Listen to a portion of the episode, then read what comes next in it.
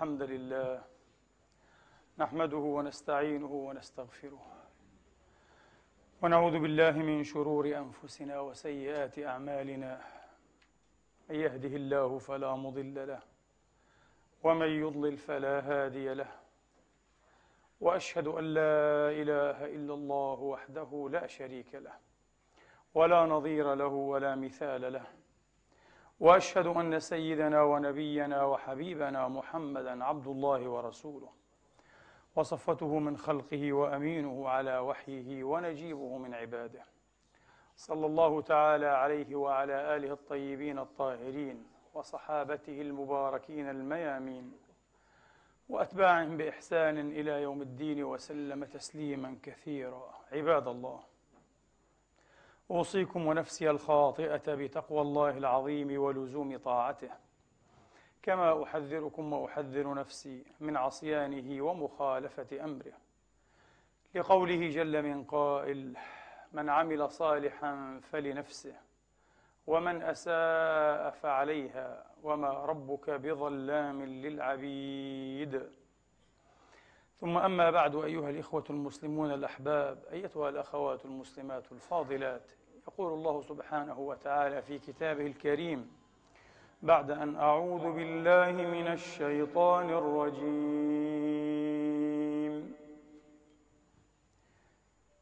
بسم الله الرحمن الرحيم. يا أيها الذين آمنوا اتقوا الله ولتنظر نفس ما قدمت لغد. واتقوا الله إن الله خبير بما تعملون. ولا تكونوا كالذين نسوا الله فأنساهم أنفسهم. أولئك هم الفاسقون.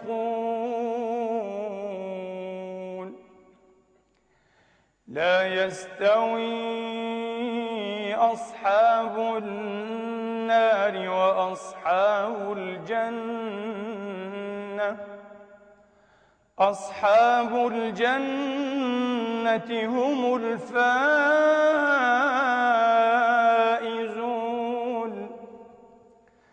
لو أنزلنا هذا القرآن على جبل لرأيته خاشعا. لرأيته خاشعا متصدعا من خشية الله.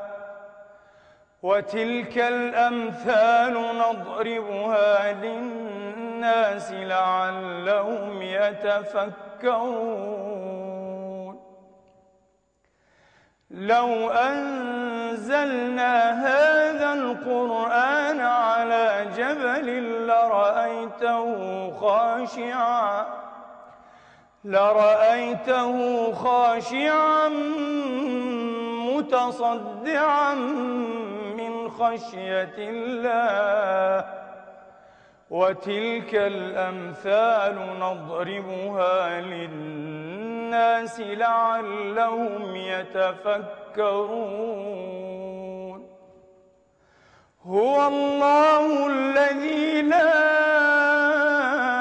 إله إلا هو عالم الغيب والشهادة هو الرحمن الرحيم. هو الله الذي لا اله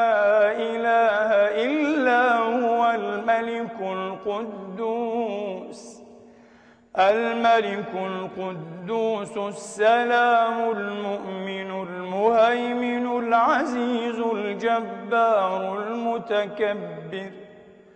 سبحان الله عما يشركون. هو الله الخالق البارئ المصور. له الأسماء الحسنى يسبح له ما في السماوات والأرض يسبح له ما في السماوات والأرض وهو العزيز الحكيم. صدق الله العظيم. وبلغ رسوله الكريم ونحن على ذلك من الشاهدين.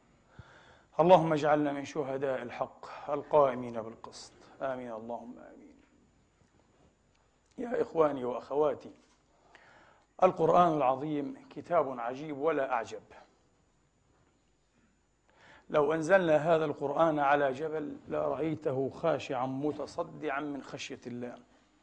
فهل القلوب الغضة الطرية من عضل ولحم ودم وعصب تشعر بهذا الجلال؟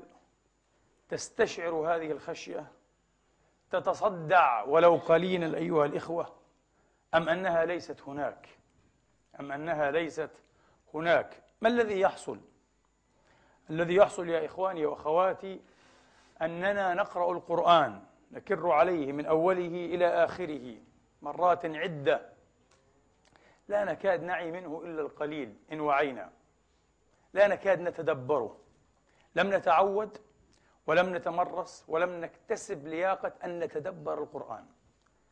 كم حجم الضياع كم حجم الهدر أيها الإخوة الذي يفوت والذي تمنى به هذه الأمة. لكم أن تتخيلوا لو أن كل تال حول العالم لكتاب الله تبارك وتعالى تلاه بتدبر. كما أراد منزله سبحانه وتعالى. أفلا يتدبرون القرآن؟ أم على قلوب أقفالها؟ أفلا يتدبرون القرآن؟ ولو كان من عند غير الله لوجدوا فيه اختلافا كثيرا. ليدبروا آياته. ليدبروا آياته. والتدبر أيها الإخوة أمر يقع حتى وراء وفيما بعد التحليل اللغوي. الذي يدمنه بعض علماء التفسير وبعض المتحدثين في كتاب الله وهو لا بد منه. التحليل اللغوي في المستوى اللغوي لا بد منه لكنه البداية. أما النهاية أيها الإخوة والمتعلقة بالتدبر أي النظر في أدبار الآية في أدبارها أيها الإخوة فيما تخفيه فيما لا يظهر بادئ الرأي وبادئه. إنما لا يظهر إلا بعد أن تستغرق في كتاب الله تبارك وتعالى متسلحا بصفاء نفساني وعلو روحاني وبخلفية معرفية محترمة. وأمتنا للأسف أمة لا تقرأ ولا تحب المعرفة ولا تريد المعرفة. نحن نقرأ القرآن حين نقرأه اكتسابا للأجر. نريد الأجر نريد الحسنات أيها الإخوة. أما أننا نريد أن نفهمه وأن نتدبره وأن نعود منه بجديد يحسن حياتنا يحسن شخصياتنا أيها الإخوة يحسن مجتمعاتنا وبطريقة غير مبتذلة بطريقة ليست تلكم الطريقة المبتذلة الصبيانية التي ترى أن كل شيء واضح وبسيط وبديه كما إيه؟ هو الظاهر. هكذا القرآن يقول هذا في الظاهر. لا. أيها الإخوة القرآن لا يمكن أن يعطي امرأ شيئا من عوائده وأثماره دون أن يتدبره أن يجله. إجلاله أيها الإخوة جزء منه يكمن في تدبره ليس فقط بكتابته وبخطه بماء الذهب وكتابته في أصفى وأرقى المهارق ووضعه على الرؤوس أيها الإخوة وفوق الأرفف وهذا كله مما ينبغي له أيها الإخوة. لا شك ولا ريب لكن ليس هذا قصارى الإجلال والتوقير الذي ينبغي لكتاب الله. رأس هذا الإجلال أيها الإخوة التدبر والعمل أن نتدبر وأن نعمل أن نبخع للقرآن. أن نخشع للقرآن أيها أن نمتح من القرآن. نتزود أيها الإخوة. نتعلم أن يكون هو رائدنا وإمامنا الأول والأكبر. الإمام عبد الكريم أبو القاسم القشيري رضوان الله تعالى عليه صاحب الرسالة الشهيرة وصاحب لطائف التفسير على طريقة أهل الإشارة قال في أوائل تفسيره إني لعلى يقين أن كلام الله تبارك وتعالى كذاته مطلق لا حدود له وهذا بديهي لكن بعض الناس غائب عن هذا. صدقوني كثير كثيرون من علمائنا غائبون عن تقرير هذا المعنى البسيط عن تلمح هذا المعنى اليسير. لو سألت أي عالم بل أي عامي من عوام المسلمين أو المسلمات ما قولك في علم الله بلحاظ المحدودية والإطلاق؟ سيقول محدود. الله كلي العلم. مطلق العلم وسع كل شيء رحمة وعلما. لا يعزب عن علمه مثقال ذرة. صحيح. طب ما قولك في المشيئة؟ كذاك القول. مشيئة كلية محيطة مطلقة مهيمنة على كل شيء أيها الإخوة. ولو سألته في سائر الصفات لحار بنفس الجواب. وهذا صحيح. لكن ما بالنا مع كتاب الله مع كلام الله مع كلمات الله؟ لما نظن أن كتاب الله أيها الإخوة ألقى بكظائمه وأفضى بسرائره. ألقى بأثقاله. ألقى أثقاله للسلف الصالحين. لما نظن هذا؟ هذا الظن خطيئة في حق كتاب الله تبارك وتعالى. من كان يظن أن أبا بكر وعمر وعليا وعثمان آه وسعيد بن المسيب والثوري وأبا حنيفة والشافعي ومالك وابن تيمية إلى آخره. الأسلاف والأخلاف الصالحين رضي الله تعالى عنهم وأرضاهم أجمعين آه قد احتازوا المعاني النهائية الآخرة لكتاب الله فقد أخطأ أعظم الخطأ ووقع في خطيئة كبرى في حق الله تبارك وتعالى وفي حق كلام الله تبارك وتعالى. من الذي يقول هذا؟ لكن الآن يوجد نمط يمثله غير قليل وغير يسير العلماء والدعاة يريدوننا على هذا الاعتقاد. يريدون أن نعتقد أن السلف أيها الإخوة بحجة أنهم أوعى منا وأحسن منا وبلا شك هم أحسن منا وأتقى منا. لكن لا يستطيع أحد أن يقول إنهم أفقه في كتاب الله ومن كل وجه منا. غير صحيح. غير صحيح بالمرة. وقلت أنا في الخطبة السابقة لو بعث أبو بكر الصديق صديق الأمة رضوان الله تعالى عليه من قبره وطلب إليه أن يحدثنا عن فهمه في بعض الآيات الكونية في كتاب الله سيعود إلينا بفهم صبياني. سنراه سخيفا هذا الفهم. هكذا أقولها بوضوح لماذا؟ لأن الله حين أنزل آية أيها الإخوة تتحدث عن السماوات السماء والسماوات ألفاظ لغوية اللغة بطبيعتها كما أشرت غير مرة أيها الإخوة رمزية دالة وظيفة تأشير تؤشر فقط اللفظ يؤشر إلى الواقعة يؤشر إلى إيه؟ المعنى يؤشر إلى محموله ها؟ يؤشر إلى مؤشره ما الذي كان يفهمه العرب وفيهم أبو بكر الصديق رضوان الله تعالى عليه من لفظ السماء ما هي الحدود العلمية عندهم للسماء؟ شيء أبسط بكثير مما يقرره علم الفلك والكونيات الحديث. أصغر بكثير وأبسط بكثير مما نظن. طبيعي هذا ليس خطيئة ولا خطأ حتى في حق أبي بكر الصديق. هذه خلفيته المعرفية. نحن اليوم نستطيع أن نتحدث باقتدار مبهر كان سيبهر بلا شك أبا بكر وعمر وعليا. أه؟ لو سمعوه وبعثوا حين يتحدث عن الكون مثلا. كما بهرنا العلم والعلم بهر البشرية كلها بلا شك. وهذا العلم قربنا من الله ودلنا على الله مزيد دلالة بلا شك. وهذا الذي يريده الله تبارك وتعالى. لكن للأسف الشديد هذا النمط من العلماء يريد لنا أن نجمد مع ما قرر أي الأسلاف ومع ما وعوا ومع ما فهموا وكأنهم أوفوا على الغاية. غير صحيح. هذا من جهة أيها الإخوة مدح للسلف ومن جهة أخرى تنقص لكتاب الله. دعوى أن كتاب الله ألقى أثقاله. انتهى خلاص. قال كلمته الأخيرة. استنفذ أغراضه. هذا قصارى ما يمكن أن يفهم منه. كيف؟ مستحيل. إذا كان يمكن لنا أن نحيط بالله أستغفر الله. معاذ الله. أه؟ أن نحيط بالله. ذات لا كالذوات ليس كمثله شيء. إذا يمكننا أن نحيط بكلام الله وبقصارى معاني وهذا مستحيل. ولو عشنا بليون بليون سنة لن تصل البشرية إلى آخر أمداء كلمات الله تبارك وتعالى. أقصد معنى ودلالات. قال الله تعالى ما فرطنا في الكتاب من شيء. تبيانا لكل شيء. لكن لابد أن نتلمح. انتبهوا بعض الناس يقول كتاب الله لا يحتاج إلى هذا التلمح الغامض إلى هذا التلمح الملغز. كتاب الله واضح. بين. آيات بينات. أكمل الآية. أكمل الآية. في صدور الذين أوتوا ما؟ الجهل والكبرياء والاستكبار والدعاوى الفارغة والبطالة العلمية يضع رجل على رجل ويتكلم في كتاب الله بجهل. لا. بل هو آيات بينات في صدور الذين أوتوا العلم. والعلم قرآنيا أيها الإخوة أيضا مؤشر إلى آفاق ليست تحد.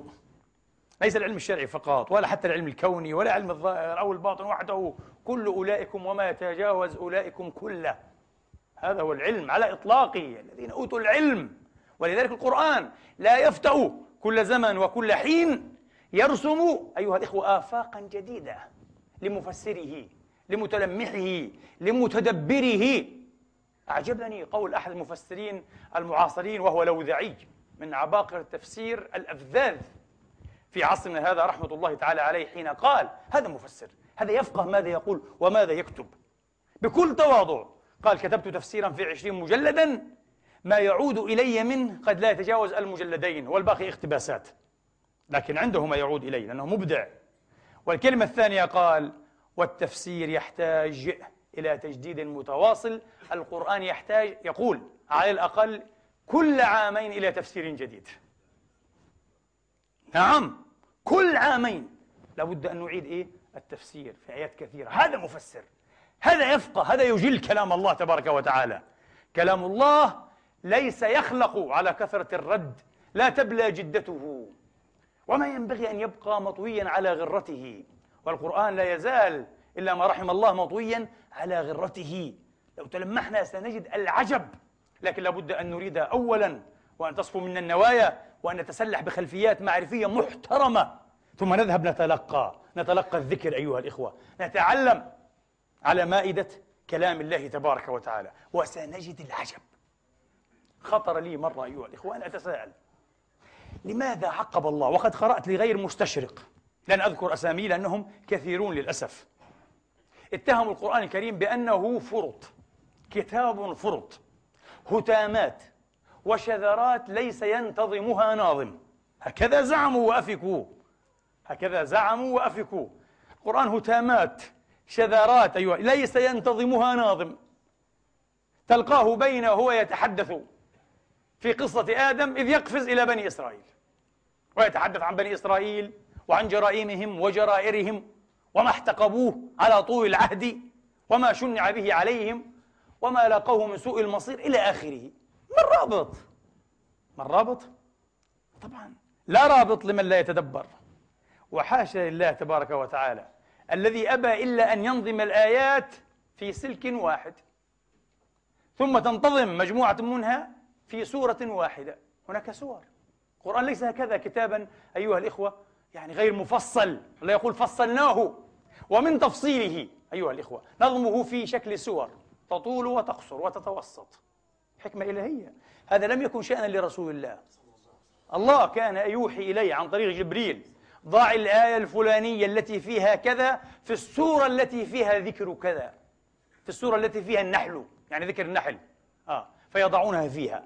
وتكون نزلت بعد أربع سنين خمس سنين ثلاث سنين. لا بأس. أحيانا أكثر من ذلك.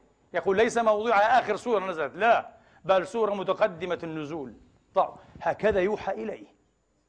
طبعا هذا يحتاج حد ذاته إلى توسع في الدرس لكن ربما إن شاء الله نعود إليه في فرصة قريبة جدا. لما؟ لما ترتيب المصحف غير ترتيب النزول؟ هناك حكم كثيرة جدا جدا. آه. فالله تبارك وتعالى بهذه الإشارات أيها الإخوة أفهمنا أن القرآن منظوم وأن نظمه ليس اعتباطيا ولا تعسفيا ليس هكذا. فكروا بالله عليكم. كم مرة قرأنا سورة البقرة؟ أكثركم يحفظوا على فكرة. الذي يبدأ إما من جزء عامة وإما من البقرة. آه. وقد تحفظون إيه نصفها إلى آخره. طيب كم مرة قرأنا القرآن وقرأنا سورة البقرة السورة الثانية في المصحف الشريف؟ وفعلا بعد أن يفرغ. آه. رب العالمين من حكاية أمر آدم وخبره مباشرة يعمد إلى ذكر بني إسرائيل. يا بني إسرائيل! مباشرة.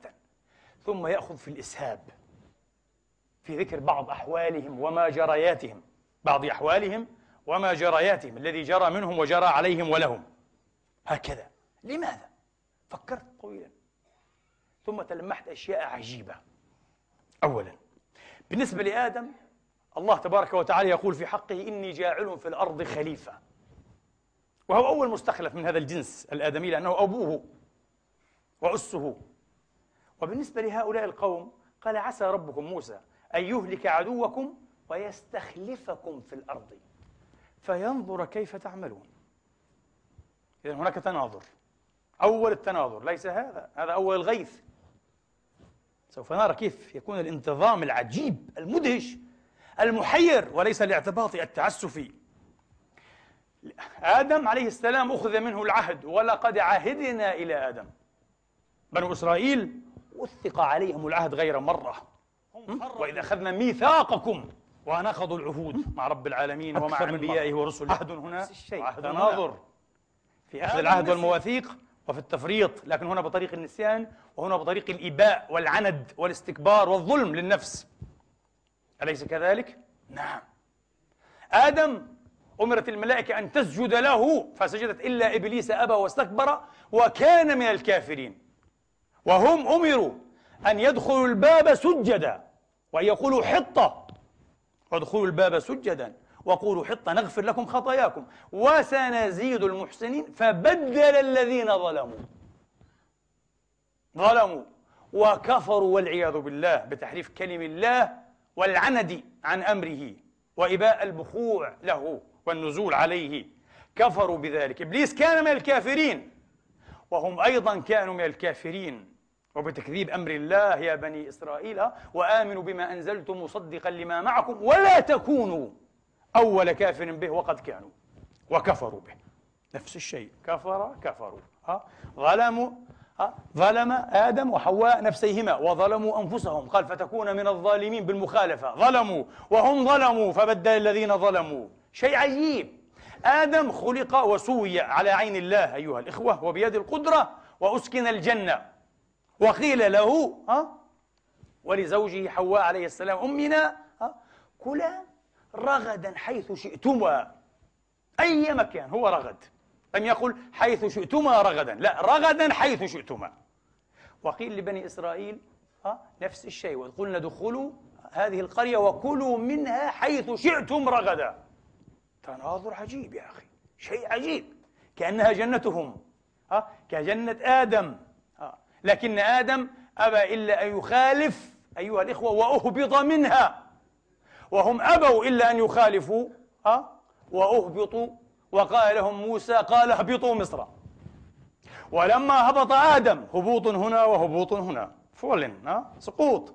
لما هبط آدم وسقط من علياء النعيم. إنك إن لك ألا تجوع فيها ولا تعرى وأنك لا تظمأ فيها ولا تضحى.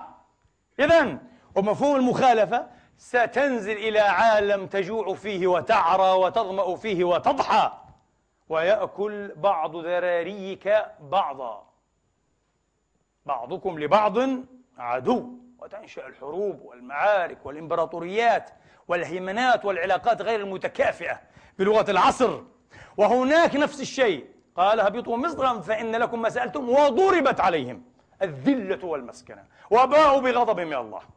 مزق الله وحدتهم مزق شملهم دبت العداوات بينهم ها ثم أنتم هؤلاء تقتلون أنفسكم وتخرجون فريقا منكم من ديارهم هناك قيل بعضكم لبعض عدو وهنا صار بعض بني إسرائيل لبعض عدوا أليس كذلك؟ يقتل بعضهم بعضا ويستبيح بعضهم بعضا ويخرج بعضهم بعضا من أرضه وموطنه شيء عجيب تناظرات محيرة ومدهشة أليس كذلك؟ قد يقول قائل وهذا واضح لماذا لم نتلمحه كما أقول لكم دائما ولا أمل من تكرار هذا القول لأننا لم نكتسب لياقة النقدية لم نتعلم لم نتربى لا في البيت لا في المدرسة لا في المسجد أيها الإخوة ولا حتى في علاقاتنا الشخصية على أن نتحاور على أن نتساءل أيها الإخوة على أن نختلف ومع ذلك نبقى إخوانا متحابين لماذا لا؟ لماذا؟ لماذا لا يكون ولاء الحقيقة أيها الإخوة؟ ولماذا لا يكون مدخل الحقيقة هو السؤال والمحاورة والشك والارتياب وطرح الشبهات لما؟ لما نريد كل شيء جاهزا كأن هذا الجاهز يسعفنا يرقينا بالعكس هو يفقرنا يجعلنا مضمحلين أه؟ وسخفاء وبسطاء وصبيانيين هذا هو تلم ولذلك الآن لو يأتي أكبر رأس مستشرق ويسمع هذا القيل أو هذا الكلام سيقول عجب والله يا عجب أنا حتى لم ألحظ هذا إذا القرآن تقصد ولم يعتبط ولم يعتسف الطريق إنما تقصد أن يجعل حكاية بني إسرائيل على الولي من حكاية آدم. جعلها بعقبها دون فاصلة. دون فاصلة مباشرة انتهت قصة آدم. طيب هل هناك من محور للتناظر؟ تناظرات كثيرة. نستطيع أن نعد تناظرات أخرى. هل هناك من محور للتناظر؟ نعم. محور موجود. واحد يفسر كل هذه التناظرات. الاستخلاف. هذا الخليفة. وامتحن قبل أن يعمد ويدشن خليفة. كعة في الامتحان. رسب أخطأ آدم بلا شك. وربما تغير مشوار الخلافة بطريقة أو بأخرى. وهم امتحنوا. هم امتحنوا. كان ينبغي عليهم أن يستخلفوا في الأرض المقدسة. كعوا ونكصوا وفشلوا في الامتحان. أهبط آدم ودلي وحرمت عليه الجنة أيها الإخوة أن يمكث فيها إلى حين. له إليها عودة بإذن الله. له إليها عودة فإما يأتينكم مني هدى فمن اتبع هداي في طه فمن تبع. فمن تبع وفي طه فمن اتبع. في طه فمن اتبع هدايا فلا يضل ولا يشقى. نعم. وهم أيضا أيها الإخوة حرمت عليهم الأرض المقدسة. كما حرمت الجنة على آدم. قال فإنها محرمة عليهم. أربعين سنة يتيهون في الأرض. نفس الشيء. تحريم هنا وتحريم هنا. تدل هنا وهبوط وتدل هنا أو هناك وهبوط. وجوه عجيبة من التناظر. الاستخلاف. والامتحان المهيئ للاستخلاف أيها الإخوة. وبعد ذلك أيها الإخوة هذا نموذج فردي وهذا نموذج أممي. هكذا يتناظر القرآن. هكذا يتناظر القرآن. يعطيك هنا المعنى عبر أنموذج عبر تجربة عملت في المستوى الفردي. آدم وزوجه. وهناك نفس المعنى لكن عبر أنموذج أممي. شغل واشتغل وعمل في مستوى أمة. جماعة كبيرة من الناس. ليس في مستوى فرد. لعلكم تذكرون قبل سنين يسيرة ربما لا تجاوز الأربع سنين أو كذا أو ثلاث سنين أيضا سجلت ملاحظات عجيبة. ثم قيل لي الشيخ كشك رحمه الله سبق إلى ذلك. تعجبت قلت لم أسمع هذا ولم أقرأه لكن لعله صادق وهذا يكون من فتح الله عليه شيء عجيب. وسنذهب خطوات أبحث إلى التناظرات المخفية. على كل حال الآن موضع العبرة. هل هذه التناظرات وهذه المحورية كانت بادية بذاتها؟ ليست بادية بذاتها. لو كانت بادية بذاتها لظهرت لي ولكم قبل عشرين ثلاثين سنة ولظهرت لكل مفسر ليست بادية. كيف تنال؟ كيف يمكن أن نصطاد هذه اللطائف أيها الإخوة؟ وهذه ليست لطائف تعمل إيه في حدود الترف أيها الإخوة الفكري والتفسير. ليست ترفا إنها إحدى نتائج التدبر أفلا يتدبرون؟ وهذه النتيجة بذاتها تخدم ماذا؟ تخدم نظامية القرآن. القرآن كتاب منظوم ومفصل ليس كتابا اعتباطيا ليس هتامات وشذرات لا ينتظمها ناظم كما يدعي الأفاكون. كلا! كتاب دقيق يا أخي. رب العالمين الكون فعله أيها الإخوة ونحن من فعله والقرآن قوله وهو كلامه في فعله خلق كل شيء فقدره. إذا بالحتم أيضا في قوله وكلامه أن كل حرف مقدر في مكانه. لا أقول كل آية ولا كل كلمة. والله كل حرف. كل حرف مقدر في مكانه. ما رأيكم؟ كل حرف. لابد. لأنه لا يمكن أن يكون في فعله تبارك وتعالى يترجم هذا التقدير المذهل الذي يتجاوز الخيال بدقته وسطوته على كل شيء. وفي كلامه يعتسف ويعتبط. حاشاه رب العالمين لا إله إلا هو. رب العالمين. ولا يصح أن نقول إنه كامل كما يقول بعض إيه الناس. الكمال لله. هذا ليس إيه من أوصافه الثابته شرعا. لأنه قد يوحي بأصل النقص ثم بالاستكمال. لا يقال. ولو ثبت شرعا لقلنا به. لكن هو المطلق لا إله إلا هو من كل قيد على كل. نعود. قد كنت سجلت قبل بضع سنين أيها الإخوة التناظر وسيكون بلا شك أكثر إدهاشا من تناظر بني إسرائيل إيه؟ مع نبي آدم أكثر إدهاشا التناظر الخفي المستكن المستسر في قصة موسى مع العبد الصالح من أعجب ما يكون لماذا؟ النبي قال في حديث ابن عباس في الصحيح أيها الإخوة بل في الصحيحين حديث نوف البكالي ها؟ قال لوددت أن موسى كان صبر ليقص الله علينا إيه؟ من نبائهما أو كما قال النبي أحب لا هذا ليس كذلك. النبي يود هذا نحن نود هذا. لكن الله ما فعله هو المقدر. الله قدر أن تقع ثلاث حوادث تستلفت النظر مدهشة محيرة يركبون في سفينة. النبي قال هذا في الصحيح. وأركبوهم بغير نول بغير نوال بغير أجرة. عرفوا العبد الصالح الخضر. قالوا هذا آه الخضر. أهلا وسهلا تفضل يا أبا العباس من غير أجرة. فنقب لهم سفينتهم. خرب فيها أحد الألواح وجعل الماء يتسرب إليها. موسى لماذا؟ طبعا مباشرة اعترض. طيب بعد ذلك خلفت الشرط يا موسى ها؟ قال آه نسيت. في المرة الثانية يقتل غلاما هذه أفظع. ولذلك وصف موسى هذه الفعلة بأنها أمر نكر يستنكر مثله والعياذ بالله. كيف هذا؟ أن تقتل نفسا زكية بغير نفس. لم يقتل أحدا هذا لم يفسد. لماذا تقتله؟ آه. وهنا موسى لم ينسى لكنه لم يستطع أن يحتمل. هاي الحادثة الثانية. والحادثة الثالثة في قرية اللئام. الذين لم يضيفوهم ولم يطعموهم ولم إيه؟ يسقوهم. لئام بخلاء والعياذ بالله. اللئيم هو البخيل طبعا. مش معنى المكار الخبيث؟ اللئيم هو البخيل في أصل اللغة في أصل الوضع. اللؤم هو البخل. انتبهوا. العامة تستخدم معنى إيه؟ المكر والدهاء. لا. اللؤم هو البخل. في قرية اللئام أو اللؤماء وحين وجد الجدار الذي يريد أن ينقض أقامه بيده الخضر. قال هكذا بيده يقول الرسول قال بيده فأقامه موسى أيضا هنا إيه؟ استفزه هذا الفعل. يعني وجدت مع الناس الذين أكرمونا ولم يأخذوا منا أجرا نقبت لهم السفينة. ومع الذين يعاملون بلؤم وببخل أه؟ ما شاء الله تعمل لهم المعروف بغير أجر. ثلاث. النبي يود أنها تكون إيه ثلاثين حتى.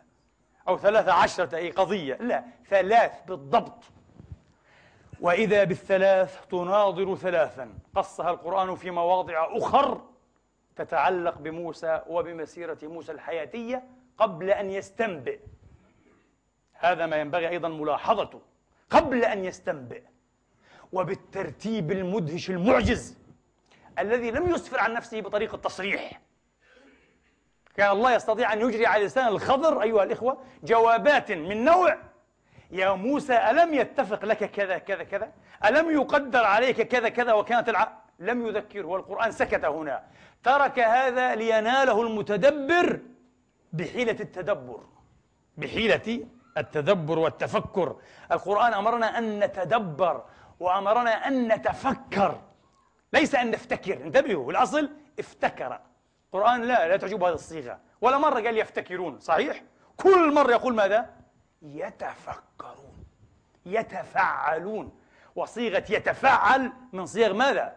المبالغة الواضحة. يتفعلون يتفكرون. ليس يصلح فقط أن تأخذ المصحف تنشره وتقرأ أو حتى تعود إلى تفسير إيه؟ الطبر القرطبي والشعراوي ابن عاشور. ليس هذا كافيا. جميل ممتاز ولا بد منه لكن ليس كافيا. ماذا عندك أنت؟ أنت طبيب أنت مهندس أنت مؤرخ أنت فيلسوف أنت أنت أنت أنت أنت عالم لغويات أليس عندك جديد؟ لماذا لا تتفكر أنت كما تفكروا أيضا لعلك تعود علينا وإلينا بجديد ما الذي تفعله؟ لماذا أنت عالة؟ لابد أن تتفكر التفكر أن تذهب وتعود وفي كل مرة من طريق جديدة من زوايا جديدة أه؟ وأن تذهب في العمق ولا تكتفي بالسطح لا تكتفي إيه بالسطوح لابد أن تذهب إلى التحوت كما يقولون لابد أن تذهب إلى التحوت إلى الأعماق. قلت لكم مرة يعجبني جدا أن اللغات الإنسانية عموما أحيانا تتلمح هذه المعاني اللطيفة جدا جدا. بالإنجليزية ماذا يسمون الفهم والإدراك؟ Understanding. جميل جدا. Understand. يفهم. Understand.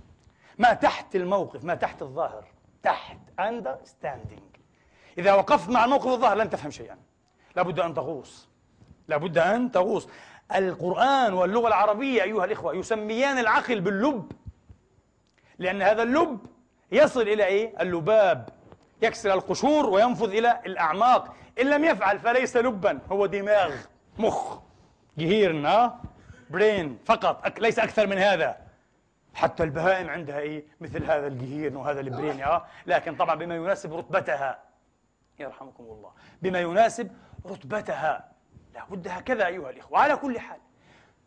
فنأتي لنجد وعجبا وجدنا أيها الإخوة أن موسى حين كان رضيعا وخشيت عليه أمه الذبح ألقى الله في روعها نفث في روعها ما أحدثها علما ضروريا تجده في نفسها أن اخذفي ضعيه في صفط في مهاده واخذفيه في النيل. شوف حتى مش إيه؟ سرحيه ضعيه اخذفيه ارميه رأسا على عقب. سينجو.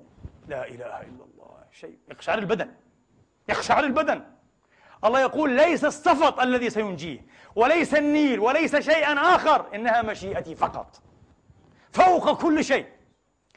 ومشيئتك يا رب العالمين تنقذ بالمخوف تنقذ بالمهلك. هذا مهلك هذا مخوف. أنا أضع طفلا رضيعا وما كان في رضاعة ولا حليب صناعي مجفف ولا حاجة يا إخوان. ولا ال baby sitter هذا. أنا أسمعه ماذا حصل له وأقذفه في الماء المغتلم المعتلج. قذفا. اقذفيه قذفا. ليس سينجو فقط بل سيقوض ملك هذا المجرم الذي انحط إلى وهاد تذبيح الأطفال البراء بيض الصحائف الذين لم يحتقبوا جريمة ولم يستوزروا وزرا لم يحملوا إثما. قال سأجعل نهايته على يد هذا. هذا مذهب حدثتكم مرة عنه في خطبة بحيالها أيها الإخوة. مذهب يشكل فلسفة في تفسير التاريخ. أنا أسميها فلسفة رأس الإبرة. رأس إبرة تغير التاريخ. ليس قوات الجحافل الأمريكية أيها الإخوة لا. ليس جيش تيمور لانك أو جنكيز خان أو يوليس قيصر لا. أبدا. ولا الأباطرة ولا الخلفاء لا. إرادة الله من قبل ومن بعد ظل الإنسان بعنجهيته وغطرسته يظن أنه حين يتحكم في المعطيات الأولية يستطيع أن يفضي بوثاقة إلى النهايات المتأخرة حتى في العلوم الطبيعية أليس كذلك؟ وحين جاء العالم الإيطالي العظيم تقريبا هو أبو العلم الحديث بمعنى المعاني جاليليو جاليليه أه؟ ووضع معادلاته الشهيرة التي أراد أن تنضبط بها حركة النواس والبندول رقاص الساعة. لاحظ العالم وكان ذكيا جدا أن هناك ضمن الشروط الأولية ما ينتمي إلى ما لا يحدد. صعب أن ينضبط. نوع من الفوضى كيوس. كاوس بالألماني. نوع من الكيوس فتجاهله. وكتب هذا. قال تجاهلته. وظل العلماء أربعة قرون يظنون أن مثل هذه الاهتزازات والشذوذات البسيطة في العناصر في الشروط الأولية لا تؤثر على النتائج. سنعرف النتائج بحتمية واثقة. إلى أن فوجئوا مع لورنس عالم المناخ الشهير. هذه قصة طويلة. ها أيها الإخوة. إلى أن هذا غير صحيح بالمرة. وأن الطبيعة تعرب وتترجم عن ما يعرف في الفيزياء الآن فيزياء الكيوس فيزياء الفوضى الشواش. بالحساسية المفرطة إزاء الظروف الأولية. تتراكم بعض هذه الشذوذات البسيطة. تتراكم تتراكم وإذا بالنتيجة في نهاية المطاف شيء غير ما نتوقعه بالكلية.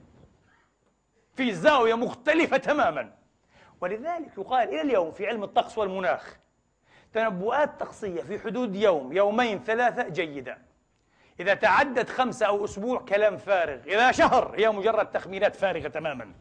مستحيل لحد الآن مستحيل. طيب واحد يقول ربما فقط ضعف الأدوات ضعف الميكانيزمات والآليات.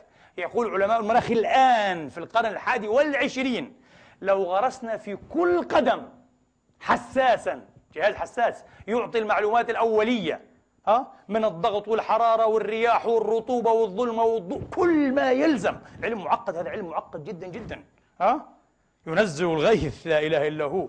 قالوا لو وضعنا هذا كل 30 سم كل قدم لن يفيد.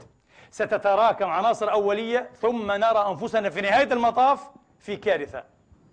شيء مختلف تماما. وهذا ما يعرف أيها الإخوة بتأثير أو بظاهرة تأثير جناح الفراشة butterfly effect في علم الفيزياء. هنا خفف الإنسان من غلوائه وجلس وتنفس الصعداء وأدرك أنه ليس رب هذا الكون. ليس ليس هو الذي يمكن أن يدير الكون. لأنه لا يستطيع أن يفهمه جيدا لا يستطيع أن يتحكم في كل شيء. في هذا المضمار أيها الإخوة تعجبني أغنية, أغنية شعبية أمريكية رائعة جدا. يبدو الحدس البشري أحيانا أذكى من المناهج العلمية أحيانا. يثبت أنه أذكى حتى من العلم المقنن الدقيق الرياضياتي الذي يتوسل لغة الرياضيات لضبط إيه؟ نتائجه ومناهجه. أذكى. أغنية شعبية أمريكية قبل علم ال chaos هذا. الذي لم يعرف النور قبل السبعينيات من القرن المنصرم العشرين. ما كان في علم اسمه ال chaos science آه. الآن هذا علم رهيب جدا. ادخل الانترنت واشتري كتب من أمازون. آلاف الكتب عن ال chaos. آلاف. وفي روايات roman آه novel. عن ال chaos كمان. آه. دعموه في كل علم معقد جدا جدا. ودخل في كل شيء.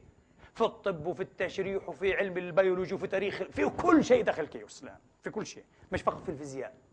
إيه ال chaos هذا يقول لك المدبر هو الله. الفاعل الأوحد والسبب الأبسط لتفسير كل شيء والهيمن على كل شيء المشيئة الإلهية. هذا هو السبب الوحيد غير كلام فارغ. الذين نزعوا إلى تفسير كل شيء بسبب وحيد شيلر مثلا. قال لك الذي يفسر كل شيء في التاريخ الإنساني الحب والجوع. كلام فارغ. آه شيلر. ها آه؟ ماركس قال بنى الإنتاج والاقتصاد وصراع الطبقات. برضو كلام فارغ. يفسر شيئا ولا يفسر مئة شيء. ها آه. توينبي قال التحدي والاستجابة. challenge and response يفسر أشياء كثيرة ويفشل في أشياء أيها الإخوة. وهكذا كل واحد أتانا بنظرية واحدية. ثم أعلن العلماء والفلاسفة على لسان هربت ماركوزي لقد سقط زمان التفسير الواحدي. صرنا نحتاج إلى بناء نظريات معقدة جدا جدا حتى نستطيع أن نقارب أي ظاهرة اجتماعية أو تاريخية إنسانية. أيها الإخوة مقاربة معقولة نوعا ما حتى نفهم. على كل حال تقول هذه الأغنية الشعبية أيها الإخوة ها؟ Loss of a nail بسبب فقد أو ضياع مسمار. نيل مسمار آه the shoe was lost. الشو الحدوة حدوة الحصان. ضاعت الحدوة هذه. For loss of a shoe. The horse was lost. الحصان ضاع. لما ضاعت الحدوة ضاع الحصان. طبعا ما قدرش يواصل إيه؟ السير. For loss of a horse the rider was lost. بسبب ضياع الحصان ضاع مين؟ الفارس. For loss of a rider hmm? the battle was lost المعركة خسرت. خسرنا المعركة. فارس هذا كان فارس. مثل ريتشارد قلب الأسد. وفي النهاية for loss of a battle the kingdom was lost. والمملكة ضاعت. من يصدق أن مملكة تضيع؟ بسبب ماذا؟ مسمار. يصدق هذا المنطق الإيماني. خطر لي قبل يومين بالضبط أيها الإخوة أن على المؤمنين والمليين ونحن الحمد لله في مقدمهم نحن الموحدون نحن الأمة الوحيدة التي توحد الله حقا وتنزهه. غيرنا يوحد ويثلث ويقول توحيد هم أحرار. نحن نوحد حقيقة. ولا إله إلا هو ولا رب سواه ولا مدبر إلا هو ونحن حياتنا وموتنا وكسبنا وعملنا. ها؟ وظاهرنا وباطننا لله رب العالمين. هكذا. نسأل الله أن يعمق هذا المعاني فينا. ها؟ أن نحيا وأن نموت عليها أيها الإخوة. أن نحيا وأن نموت عليها. ها؟ خطر لي أن على المؤمنين أن يبنوا منطقا. logic logic. منطقا خاصا للإيمان. يسمى هكذا منطق الإيمان. لماذا؟ للأسف لأن بعض المؤمنين الآن أو ضعاف الإيمان أو بسطاء عاديو الإيمان. بعض عاديي الإيمان صار يهتز إيمانهم ويترجرج تحت شبهات تطرأ عليهم وتعرض باسم العلم وباسم الفكر وباسم الفلسفة. ما دخل العلم في القضية الآن. انتبهوا. ما هو العلم؟ العلم يتعاطى مع المادة يتعاطى مع الأشياء أيها الإخوة البسيطة مع الأشياء الحسية الظاهرية. لا يتعاطى مع الوراء لا يتعاطى مع الغيوب لا علاقة له بهذه الأشياء. العلم يستطيع إلى حد متواضع وبائس والله. طبعا من يقول هذا؟ ال chaos. عالم لا يعرف ال chaos يقول لك لا العلم جبار العلم ديناصور. آه العلم مموث رهيب مهيمن على لا لا لا لا. الذي درس ال chaos يقول لك وين؟ العلم أصبح متواضعا جدا جدا جدا. العلم الآن مصاب بالإحباط بحالة إحباط بسبب ال chaos هذا. طبعا لأن فراشة تضرب بجناحها في طوكيو. تحدث تورنيدو أو فيضانا طوفانا في نيويورك. شيء لا يمكن أن العلم يحسبه ويتحكم فيه. ما خلص وهذا ال chaos.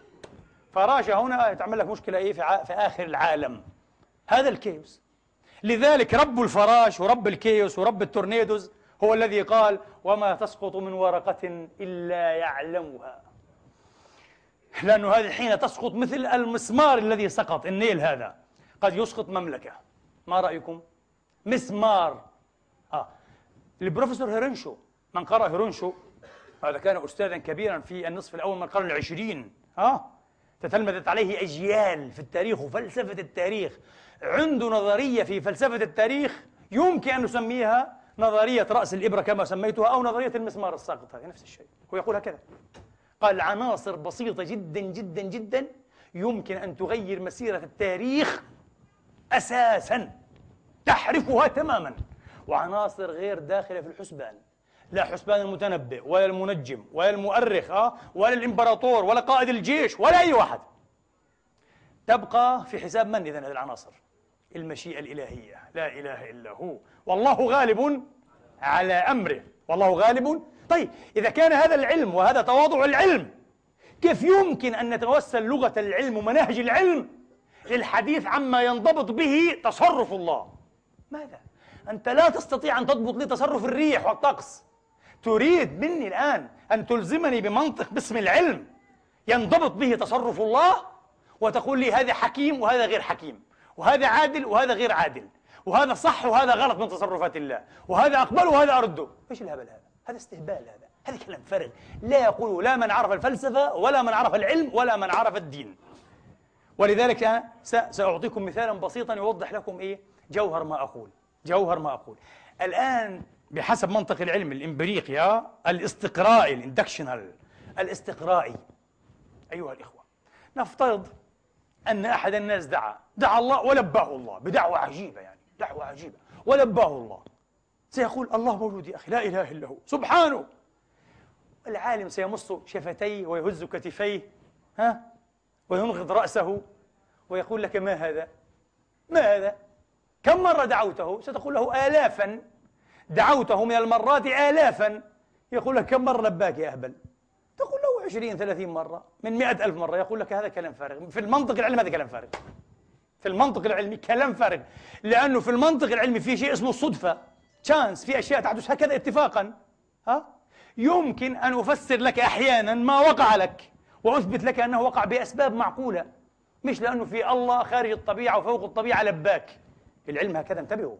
وأول من أسس هذا المنطق الاستقرائي بهذه الأمثلة فرانسيس بيكن صاحب ال Novum Organum الآلة الجديدة. حين قال بيكون أوهام إيه؟ أوهام البحر. يسميه في المنطق الاستقرائي أوهام البحر. يقول يستغيثون بالأولياء والقديسين. ويزعمون أنهم لبوهم وأنقذوهم من الغرق. قال أنا لا أكذب هذا لكن أتساءل فقط بيكن قال أنا أتساءل. وكم عدد أولئك الذين استغاثوا بيسوع وبالقديسين والأولياء وبالعذراء؟ وابتلعهم الموج. أضعافا مضاعفة. يقول المنطق العلمي يفرض علي ألا أصدق مثل هذه الاستخلاصات التافهة. تقول لي في إله هو الذي استجاب أولياء استجابوا. يقول لك مرة ومئة ألف مرة لم يستجيبوا. هذه صدفة يقول لك ما أهبل أنت استغراء صحيح؟ هذا يزلزل إيمان بعض الناس. غلط هذا كلام فارغ لا يزلزل. تعرفون لماذا؟ أي سنو منطق القرآن الآن منطق الإيمان في منطق إيه؟ مختلف مش منطق العلم.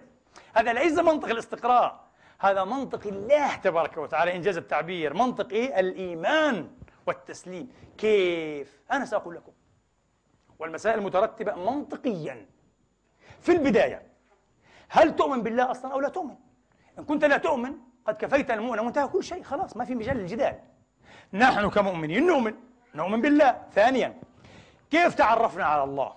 نحن لم نخلق الله لم نخلق صورته. هو الذي تعرف إلينا حين أنزل الكتب وأرسل الرسل أليس كذلك؟ وتعرف إلينا قال نبئ عبادي أني أنا الغفور الرحيم. وأن عذابي هو العذاب الأليم. اللي بيقول أنا بس مغفرة ومحبة وأغفر لحتى لهتلر والمجرمين والقتلة والكفار دائما دائما. وبالآخر هذا يكذب علي. قال لا أنا في عندي عذاب أيضا لكن أنا رحمة في الأصل. شح صحيح. ورحمتي سبقت غضبي وتغلب غضبي. بس في غضب برضو. وفي انتقام عندي. وأفعل هذا. عرفنا الله إذن بحسب ما أخبر. وجدناه تبارك وتعالى يخبر أيضا إخواني وأخواتي أنه لا يؤاخذ الناس بظلمهم على سبيل الاستعجال المعاجلة. وأخبرنا أنه لو أراد أن يعاجلنا بما كسبنا وأن يعجل لنا الشر استعجالنا بالخير ما ترك ولا وذر عليها من دابة ما ترك ولا وذر عليها من دابة لأهلكنا أجمعين من عند آخرنا. هذا منطق الإيمان. وبعد ذلك أيها الإخوة نجد شخصا يقف هكذا ويقول أستغفر الله. كما قال مرة جورج برنارد شو الإيرلندي المسرح الإيرلندي الشهير جدا المعمر. حين كان شابا كان ملحدا. قال لا إله كلام فارغ هذه أسطورة. قال أنا أتحدى هذا الإله الآن وهذه يدي أن يكسر يدي على هذه الطاولة. إذا وسأعطيه عشرين ثانية. وأعطاه عدل له مصارش حاجة. قلت هذا أحمق. مسرح كبير بس أحمق. ولا يفقه شيئا من منطق الإيمان. وهذا المنطق لا يعترف به لا يهودي ولا نصراني ولا مسلم ولا زردشتي ولا أحد ممن له علاقة بالدين. لماذا؟ الله لا يعاجل الناس إيه؟ بما كسبوا. تعرفون لماذا؟ لو عاجلنا بما كسبنا لفسدت واضمحلت حكمة الدين أصلا وحكمة الخلق. ما هي حكمة الخلق؟ ليبلوكم أيكم أحسن. والله العظيم من الابتلاء يا إخواني؟ والله ما نراه الآن. بنو صهيون مثلا. يحتلون الأرض المقدسة. أكثر من ستين سنة. أذاقون المرائر لقينا منهم الألاقي. عذبونا اضطهدونا سحقونا أهانونا حاصرونا. منعوا عنا الطعام والشراب والغذاء والدواء. شيء مفضع فظيع يا جماعة. والعالم كله بأمم متحده ومجلس أمني يقول هؤلاء محتلون. نعم هذه أرض 67 حزيران 67 أرض محتلة بما فيها القدس الشرقية. المسجد الأقصى اليوم مشكلة اليوم. هذا ظلم. العالم يقول هذا. الأمم المتحدة إلى الآن لم تصدر قرارا أنه هذه أرض غير محتلة. لا أرض محتلة إلى اليوم. إيه؟ ولكن إسرائيل لا تبايع العالم ولا أمم إيه؟ المتحدة ولا مجلس أمن ولا عربا ولا مسلمين ولا أحد ولا ولا أخلاقا. وتفعل الأفاعيل كم قتلت من الأطفال الصغار؟ أيها الإخوة كم يتمت؟ كم أحرقت؟ ماذا فعلت في الحرب الأخيرة في غزة؟ فظائع أيها الإخوة. ومع ذلك الله يمهلهم. هذه فتنة. بعض الناس يلحد يقول وين الله هذا؟ يا أخي لو كان موجودا ينتقم. يا أهبل يا أهبل هم قتلوا الأنبياء قبل ذلك. هؤلاء بالذات هؤلاء بنو إسرائيل قتلوا الأنبياء والرسل وأمهلهم وعاشوا وطعموا وشربوا. ها؟ لماذا الله لا يستعجل كما تستعجل أنت؟ لأن الكل في قبضته ما فيش واحد هارب. وأنت بالنسبة لك سنة وسنتين وعشر وعشرين وستين سنة كثير جدا لأن عمرك كله على بعضه قد لا يتجاوز سبعين ثمانين. وراح الستين انتهى كل شيء. وعند الله 600 بليون سنتليون جوجل سنة مثل أقل من ثانية عنده كل ولا حاجة. لذلك لا يعجل لا إله إلا هو. وقال لك قال لك في داران في نشأتان. وبالنسبة لهؤلاء الجنس الخبيث بالنسبة لهؤلاء القتل المجرمين وإذ تأذن ربك ليبعثن عليهم إلى يوم القيامة من يسومهم سوء العذاب. وأنا أقول لنتنياهو وإسرائيل والله العظيم عذابكم آت. بالقرآن الكريم. اليوم بكرة بعد خمسين سنة ستين سنة آت آت. لكن هؤلاء أنا أعرف الكلام معهم ضائع ساسة حمقى لا يستهدون التاريخ لا يأمنون بالآلهة حتى مش بالله ولا بأي آلهة. ينظرون مواقع أقدامهم يريدون فقط كسب انتخابات. أوهام حزبية فارغة. ستغرق المنطقة في إيه؟ في حمام من الدم والعياذ بالله. والعالم ينظر ويسمع. هذه فتنة هذا ابتلاء. أيوة. لذلك الله لا يعاجل حتى تتم الحجة على الكل. ها؟ وحتى يأخذ الابتلاء؟ مجراه ومساره ليهلك من هلك عن بينة ويحيى من حي عن بينة. أختم وقد أطلت عليكم. إذن حين أرى أنا كما رأى مثلا الصحفي المصري أحمد زين وألف كتيبا صغيرا ها؟ اسمه رأيت الله. حكى قصة شاب من كمال الأجسام body building آه بيعمل body building الرجل آه في جامعة القاهرة. كان ماركسيا ملحدا atheist وقف يوما في المدرج بيستعرض عضلاته ولد مراهق. قدام البنات طبعا بالذات ها وقال هكذا شرح القميص وقال أنا البطل أنا القوي أنا هرقل أنا كذا. إذا استغفر الله العظيم إذا كنت موجودا فأنا أتحداك فاصرعني فمات من فوره والله ما أكمله. بوب إلا ميت. جعلت البنات والنساء يصرخن ويصحن والشباب يبكون. الله أكبر. وألف الصحفي المصري الشهير وكتبها في رواية الإسلام أيامها. رأيت الله. يأتيك ملحد يقول لك طب جورج بن نار شو عملها وما صارش معاه حاجة. وأنا حملها البعيد مش حيصير معي حاجة. وعشرة آلاف واحد عملوها وما صارش معهم حاجة. هذا مش منطق. نقول لهم أنت جاهل. هذا منطق الإيمان. حين يفعلها الله ويعاجله ماذا نفهم نحن منها وفق قواعد ومبادئ منطق الإيمان؟ إشارة وتحذيرا وتنبيها. يفعلها متى شاء. للحكمة التي يشاء لا إله إلا هو. وبالحري يكون قد أعطى هذا الشاب قليل أدب آه قبل إيه؟ هذا ألف فرصة ولم يفترصها ولم ينتهزها صحيح؟ وتعدى جدا. وكان سيكون فتنة أعظم على بعض من أراد الله لهم السعادة فقطع الله شرشه كما يقولون. قطع الله عرقه. أفهمها على أنها تنبيه وأفهمها على أنها تحذير وأعتبر إن كنت من أولي الأبصار والبصائر. أليس كذلك؟ وهنا لا أحتكم إلى منطق الاستقراء. منطق واحد إزاء عشرة ألاف حالة. هذا لا يفيدنا هنا. هذا منطق يعمل في المادة. لا يعمل في رب المادة ورب الكون. لا إله إلا هو. أقول قولي هذا وأستغفر الله لي ولكم فاستغفروه فيا فوز المستغفرين.